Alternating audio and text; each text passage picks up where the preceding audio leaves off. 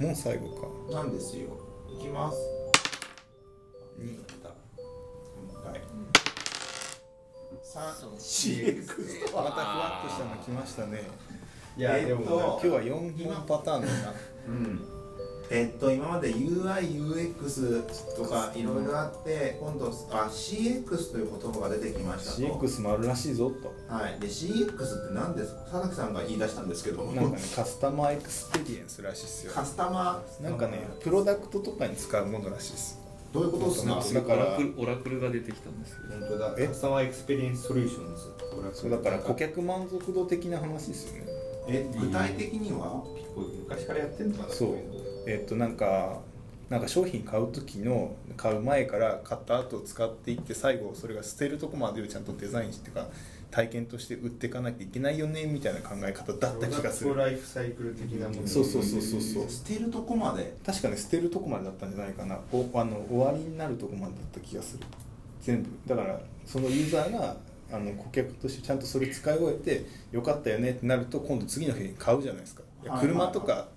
で考えると車買う以前になんか CM とかバンバン売ってイメージ戦略で売るじゃないですか、はいでそこでもう一定の満足感を得るんですでそのイメージに対して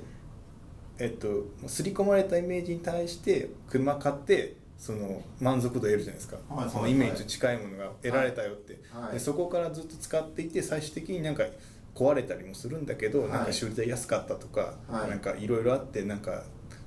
えっと、最終的に廃車になるんだけどそこまでをちゃんとケアすると今度その次買ってくれるよねみたいなはいはいはいはい。なんかそこまで考えろやみたいな。やへつーだから要するになんかことをウェブに置き換えると UI とか頑張ってるじゃないですか、はい UX 頑張ろう、はい全体的なユーザー体験として頑張ろうってなってで今度多分ウェアとか来るじゃないですか、はいはいはい、あれとか考えるともう一個外側考えなきゃいけないんですよへーだからその自分たちの作ったプロダクトをそのその人の人生に落とし込んでなんかどれぐらい満足度を得させ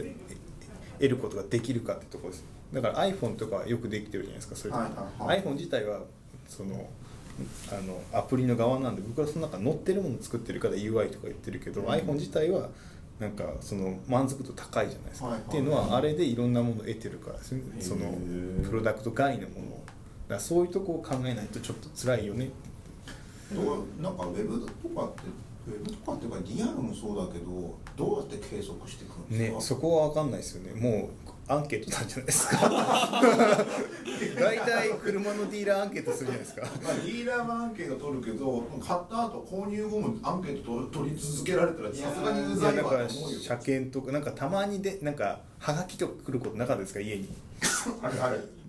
なんあかりますねなんあかるけたどまに来るじゃないですかああいうことですよねああやってなんか保険とかも確か多分近いんじゃないですかひょっとしたらいやだからなそこら辺とアナログでやってきましたけどもそれを今度てウェブにやってこないとでウェブってドメインの制約があるわけじゃないですかあるあるでドメインをまたいでやってなんか取るにはそれなりのものが必要になるそわけですよベネッセとかがすげえ頑張ってるやつですよねだからそこら辺は広告広告技術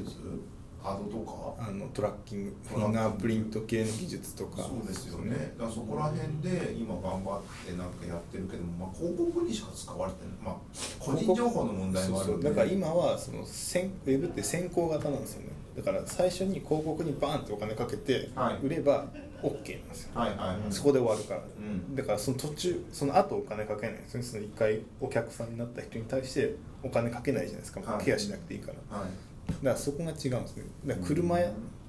ディーラーとかだとう売って乗ってる時にもうすげえケアしてくるじゃないですかはいはいはいだからああいう感じがいるみたいえなーだからなんだろう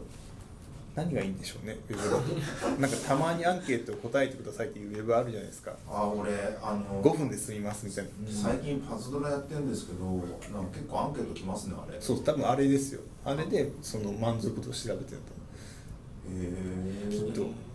アンケートでもアンケートって基本なんか仮説立てないと何にも役に立たないから多分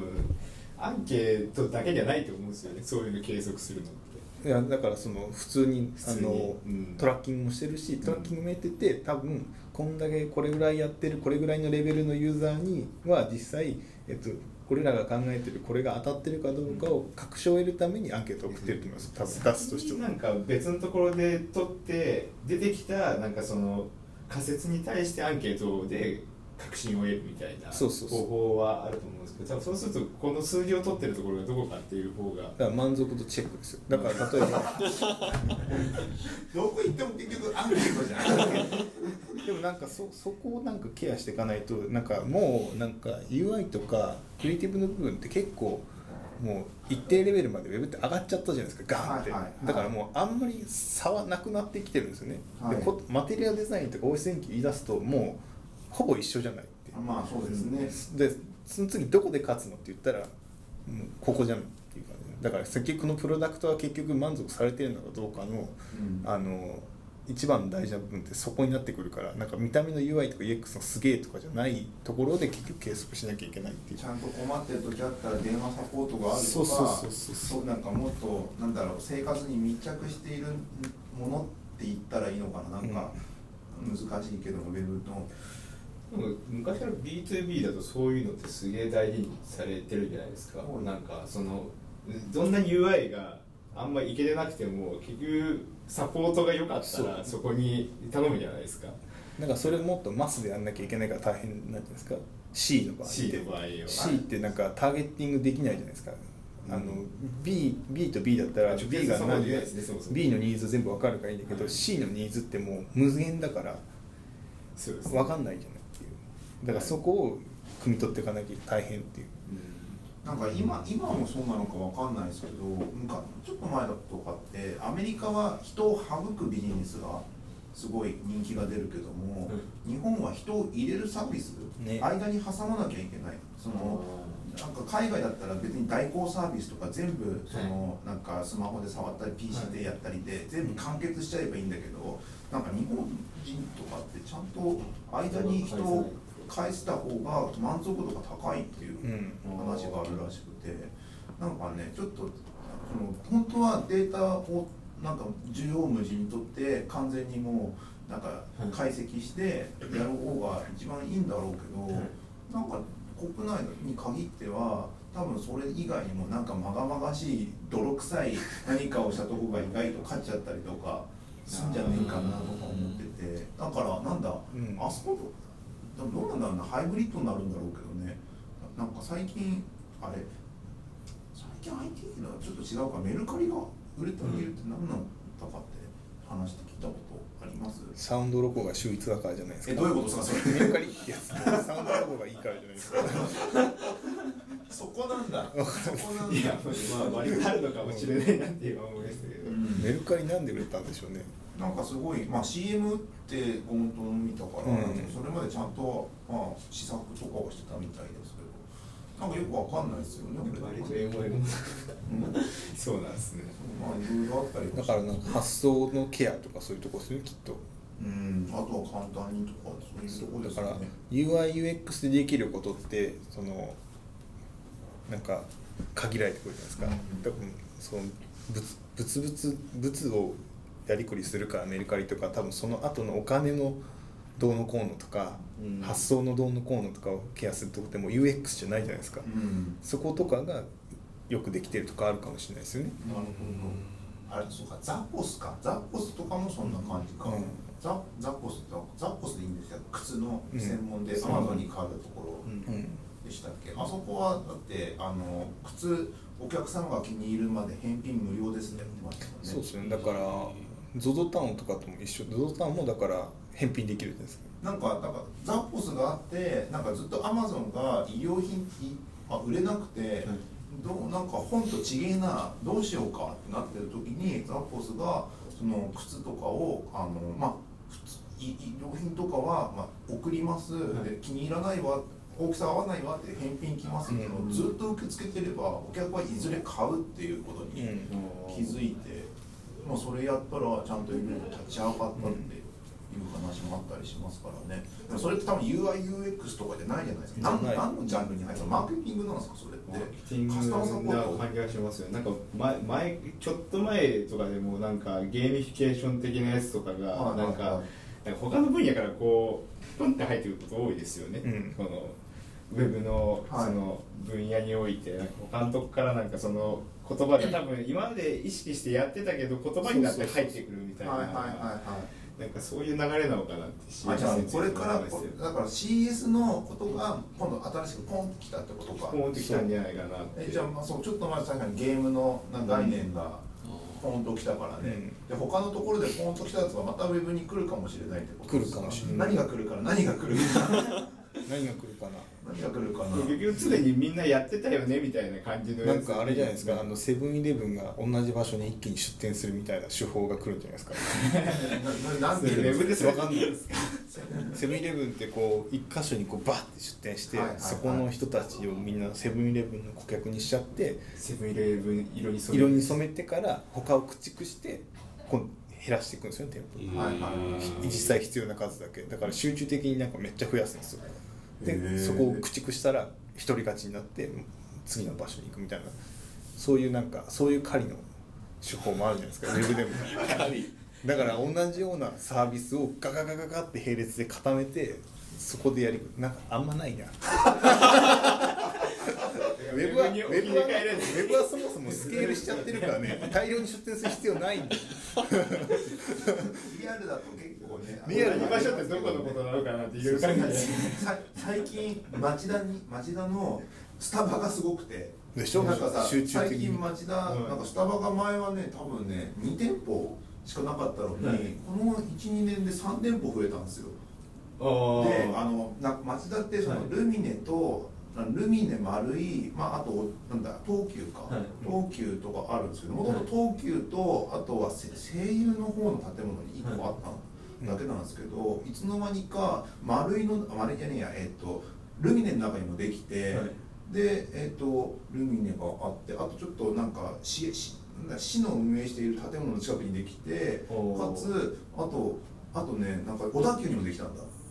うんなんかね、いろんな全方位戦略って全方位戦略なんかび駅ビ全ルて抑え駅の近く近隣のデパートなんか全方位しだしててああーでもなんかひょっとしたら LINE のやり方はそれに近いかもしれないですよね全方あー全方位っぽいじゃないですかあーなんか音楽もやってタクシーもやってなんか電子マネーもやってるしでメッセージアップもやってるし戦全争ないやつですそう全部全部固めててあれはその戦略なんじゃないか実はね、しかもその後にさ最近さ LINE カメラが変わったでしょえラメン知らない知らないカメラがえエイリスだっけエアえエイリアスだっけななんんすかかあのいきなりアプリの色が変わっててあれなんだと思ったら LINE カメラは新しくなりましたってなって てえーっていうふうになっててびっくりびっくりしたアプリがもうアプリ名違いますよアイリスアイリスかアイリスなんですかねこれ読み方でもそうですよねだから LINE のせんだからプラットフォーム戦略だけどあのやり方はそれに近いですよねなんかとりあえずカメラ、まあ、全方位全全部部全部には貼りました、まあ、大手が全部やってるよね国内はそうそうそう国内別にウェブに限らずだってそそなんだあのーだってソニーとかも結局全張りじゃないですか全張り全張りして削ってるじゃないですか、うんなんかそういうのが多い多いんですよねきっとね、日ま本の国あ内体の力あればねな何でも試してうまくいったもんだけ残すのが一番で一昔前だったらだって NEC とかだってさ何でもやってたりさ何でもやっってていたう三菱とかもやってた三菱なんてもう業種を超えて何でもやってますからねそうそうそう そうですねなんか全部ですよなんかねそういうノリで大きいところが今ウェブ系って全部ドーンってやって、でまあうう受けたらいいよねみたいな感じになってるから、うんなんかね若干若干なんかどうなんだそれを全体でサポートする横串のしてカスタマーエクスペリエンスの向上とか言ってうんできんのかなってできなさそうだなそれを全部こう全方位で埋めつってそいつがつながれば CX になるんですよだから多分ねログのロ俺ログの取り方をちゃんと統一する何かがないとしんどいと思うもんそうですねだってだからこのユうーザーが多分ねログをなんか1日とかじゃなくてもう時時間単位とか30分単位で取っていかなきゃいけないんだよねだからこのサービスを朝これぐらい使ってお昼これぐらい使ってっていうのを追ってってそのユーザーのなんかファンネルみたいなの見なきゃいけないんじゃないうんでそれでどんどんなんかどんどん使う時間を伸ばさせていくだから全体の離脱時間とか滞在時間見てるんじゃなくてこの取り出したこのユーザーの1個のやつを詳細に見ていくみたいなのをやっていかなきゃいけないのかもしれないマスで見るんじゃなくて多分完璧にカスタマーエクスペリエンスをなんかあのウェブでやるんだったらばもうそこら辺やんなきゃいけない気がそうすでるもね。全部でもうこれそれこそ端端末違って家電とかもなんか全部入ってる状態で取れるのが一だ番からそれがそれを狙ってるのが Google でしょ、うん、 Google はもうリビングに進出し、うんえっとまず家の中を抑えて、うんそれで外出た時は Android と Android ウェアを使ってうん全部取るみたいなそうですねで全部 Google アナリティクスに全部バーっていくんですよあれはでビッグクエリで見たら全部バーって抽出されちゃうんで理想がそれでじゃあうちら、まあ、うちらはなのかわかんないけど、まあ、ちっちゃいところが、まあ、カスタマーエクスペリエンス向上させたいんだっていう時にはどうすればいいんですかねどうすればいいどうすればいいんでしょうねでもまずそのぜ持ってる全部に対して一番早いのはまずユーザーテストからですよね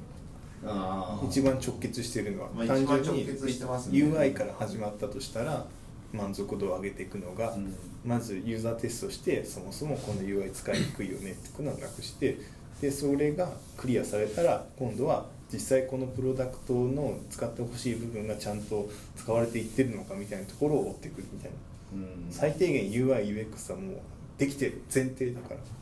それできてなかったらもうそもそもそこまで上が上げてないからむしろプロダクトの上げろよってその UIUX をまず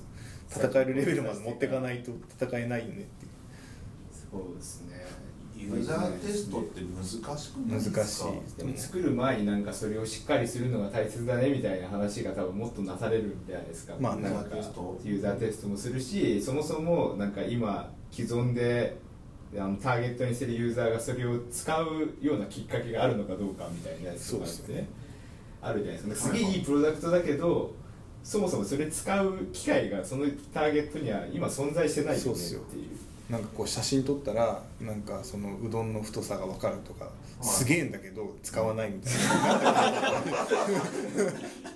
まあ確かにまあ ね、それすげえ売れたりしたら面白いけどねそれなんかまずあうどんが測 れ るうどんの麺の太さが生活の中にそれが入り込んででるもも全ん然イメージがないから使わないよねっていうつかないけどもまあまあなんかねなどめがいいっんだちゃろうね UI もかっこいいしめっちゃ正確に撮れるんですよ、ね、ね結構あの具が乗ってても正確に撮れるみたいなねすごい技術なんだけど使わないよなみたいなそう絶対話には乗るからダウンロードはしてるんですダウンロードしてる一回は友達一と見る回割けるどと一回で終わるからなんかユーザーテストを僕ねビシッと決まったこと一度もなくて今までいろんなユーザーテストに行ってなんか女子高生の話聞いたりとかあなーんかいろいろやってきましたけどそれでうまくいったことが一度もないんですよなんだろうな成功体験が全くないからユーザーテストが本当に正しいのかよくわかんない全部失敗してたもん成功ポイントって設定してやってますっていうかいや成だ功じゃあた多分こういうの聞いてこれのがあったからこれで PV 上がるよねってあるわけじゃないですか、はいこういうのがあってこれでユーザー獲得数が増えるよねってあるじゃないですか全然あの あれななんなんだろう俺仮説を僕たちが仮説を立てる力がないのか、でもそこを PC で頑張ってやっていくべきなのかでもそれともポットで言ったことがサクッと入ってサクッと PV とかだ PV なのかなまあいろんなその目標にまあ達成するディステーションの方がすごい俺経験してるから、うユーザーテストってなんだろうおまじないかなみたいになっちゃって て。なんかすっごい難しいだから自分たちのいいものを作ろうっていうのってあるじゃないですか、うなんか蜃気楼みたいな感じだよねユーザーテユースザトーユーザーテストユーザーテスト新機能いや蜃気楼ですよだってわかんないもんなんか違うところが分かればいいですけど仮説が間違ってるのか分析の仕方が間違ってるのか結局分かんないじゃないですわかかん終わなっいた後にわかんないだからただ単純にあるのはそのユーザーテストして良かったっていう満足感だけなんだよね自分たちのことそう自分たちのだってああいいことがあその目線はなかったわって言って帰ってくるじゃないですか確かにもうそれこそなんか蜃気楼のなんかねうなんかオアシスに迷い込んで感じなんだよなんかだけどそこであの救おうとすると砂だってなるんですよなんかそういう感じになってるから本当にちゃんとしてる人たちがちゃんと大丈夫大丈夫ですちゃんとそれはユーザーテストして効力を発揮しますっていうところをその計画から全部までその計画よく言う PDCA まで完璧にやってるとところをあこれなんだっていうのを見たことがない。うん大体確あかるになのは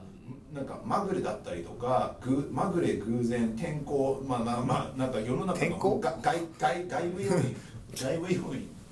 なんかでもあの Y 社の人たちとかのすごいそういうのをやってるイメージがありますけどねユーザーテストユーザーテだってストユーザーテストやってて伸びるんだったら多分いろんな会社伸びてますよでもいやだって Y, y の会社伸びてるじゃないですか、まあ伸びてるけどずっとポンっていきますよそりゃなんかももうっなとんなかんかユーザーテストでポンっていくためじゃなくてなんかこうなだらかにいや伸ポンびていくったてめいかないと困るじゃないですか、いやまあそうなんですけどなんかあれってなんかなだらかに伸びていくものな気がするんですよポンっていくのってもっと直感的になんかそうユーザーテストじゃあユーザーテストやんなくていいんじゃないですかポンって伸びるのを繰り返すなでもこれって当たる多分ギャンブルじゃないですかい割やと だからギャンブルギャンブルでいいなんじゃでないすよですかうんだからギャなんかギャでギャンブルをするには数打っちゃってあるになっちゃっててだから結局その数打ってうまくいったやつだけ残す戦法が一番最強ってことになんか多分それあし資本力があるなら多分それが最強ですよ、まあ、ユーザーね、テストって学問的にどこの学問なんですかあれデザインデザインじゃないですかデザイン工学、心理学何あれあ心理学もちょっと入ってるから全部含まれるんじゃないですかあれ工学なの本当に工学じゃないですかなんかすげえ文系なんじゃないかって今ふと思ったんだでっすて社会科学系なんじゃない実はだってあれでもあのちゃんと統計とかもやんなきゃいけない、まあ、統計も文系だから、あなんかユーザーテストって偽科学じゃないですよねかいや科学は科学でしょ大学で教えてますよね本当教えにてます教えてます教えてます学問として成立してるんですよね失礼します失礼します本当にいやなんですなんか怪しい感じがしてきたぞ今あれこれあれですか次のゲストフラグですかいやなんかなんかなんかもしユーザーテストっていうのはこんだけ言われてて学問として成立してるんだったらメソッドあるはずじゃないですかメソッドの中でフレームワークとかいろいろあるじゃないでもですそかれがあったら100%成功するわけだから大崎さんの言う新規郎じゃないわけじゃないですかまあ、うんもう分かってるから結果はでもロジカルに考コンサルのフレえームワークも100%うまくいくわけじゃないじゃないですかなんかそれに似てるんじゃないかなと思ってなんか経営コンサルとかのやつだからそれも新規労ですよねるだから経営コンサルもコンサルは新経営規労コンサルの新規郎じゃないですかあれ学問もなんもないでしょなんかすごいこと言っていやだって全く学問必要ないじゃないあれでしょなんかけ経済学的にはあのどんどん成長していくにはなんか下手な鉄砲を数打っちゃ当たるなんでしょ、うんだからいろんな施策を打ってその中で一つ花が咲いたらその周りにいろんな人がそこに入ってきて新しい市場ができてを繰り返していくことであうの、ん経済的な成長が促されるでだから会社とかそういう組織とかが何かそうやって伸ばしていくにはやっぱ数打ち当たるしかなくて、うんでももしかしたらなんかそういうなんか理論とかもあ一応成成長はしてるけどけ結局ユーザーが満足したりとかするところがだんだんこう上がってってるから、うんそのあえー確理論が確立した後にそれをアプライしたところでもしかしたら効果としては残んないかもしれないですよね。いやでも学問は普遍だからそのなんかあるロジックがあったんだったらそれを使えばその通りに結果はあるから上に伸びていなかんないかそのユーザーの満足もこう右肩上がりでこう伸びてってるしたらそのアプライししてなんかそこに追いつくけどなんかそれやんなかったらもしかしたら単純にすげえダメになるだけっていう話もあるかもしれないじでゃないもアップルはユーザーテストしないでこんな人を圧倒的になんかあ熱狂させるような製品作ってるわけじゃないですかあいつらは素人だからあいつらは何なのあいつらの言うことって聞くんじゃねえよでもなんか革新的なものを作るのって多分ユーザーテストじゃない可能性の方が高くないですかだって革新的なものだから人間がだってもうまだ頭の中に思い描いてないやつとかってなんかそれこそフォードの話じゃないですけど、はい馬車時代に車の話してもみたいな話じゃないですか、はいだはいかはらああいうのとかは多分フォードはマーケベンツパクっただけでしょ いいやまあそういやでもなんかそうだけだけど多分世の中世の中じゃないけどもみんなそのちゃんと人成功したいとかせ思ってる人はそのなんか馬車の時代に車を作りたがってると思うんですよそうティングだからなんか馬車の車輪を磨くよっていうのは多分エンジニア思考で世の中のなんかもっと経営寄りな人なのかな、うんは多分車を発明したしたい車新しいみものをた発いな明する多分みたいななんかうんずれたのをやりたいんだけどこのこれはよくわかんないですよねそうそうそう、うんだからそっちなそっちなんと思うし多分そっちを見つけないと急成長ってできないんだでもそれってユーザーテストで出てくるもものとはなんかユーザーがだからユー車ザをー知ってるわけないじゃないですか俺俺なんかなんか違うんじゃないですかアジャイル開発とはかいスクラムマスターとかなんかそういうなんかイテレーティブになんはかい製品を良くしていく話をしてるのにユーザーテストとかに関してはよくわかんないっていうっていうポジションですから だからなんかよくわかんないんですよだからイテレーターのやりたいプロがイテレーターで自分にすることによって製品の品質は上がってくるけど上がってきたことによってそれがユーザーの満足につながるかどうかそう僕はわかんないからだから正しいユーザーテスト分かってきた気がしします、うんここ電極つければいいですよ頭に頭でに脳に電極つけてやらせてその数値だけを取ればいいんですよあでそうすれば全部ロジカルに考えられます、やっと科学っぽくなって科き学まし たそれまでは結局インタビューが挟んじゃうとどうしてもなんか人文科学的になっちゃうからなんかあのインタビューメソッドの話になってくるんです結局まあいかにその人からって心理学の話になっていっちゃうのどんうどんんだからねだからそのなん人かかいらいちょなんか工学じゃないぞこれは全然